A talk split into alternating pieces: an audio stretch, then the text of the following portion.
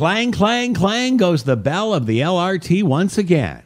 Well, why not? Anything to take our minds off the fact we have no COVID 19 vaccine to jab Canadians with this week.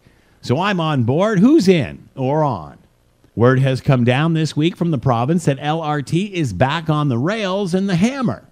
Remember, LRT came to a grinding halt when the provincial government pulled the plug, saying it was more expensive than originally estimated by the previous provincial government. A study that followed confirmed that, along with the Auditor General, who said the numbers were significantly understated.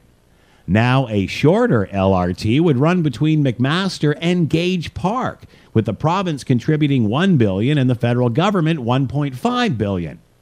Why that plan wasn't thought of a couple of governments ago is beyond me.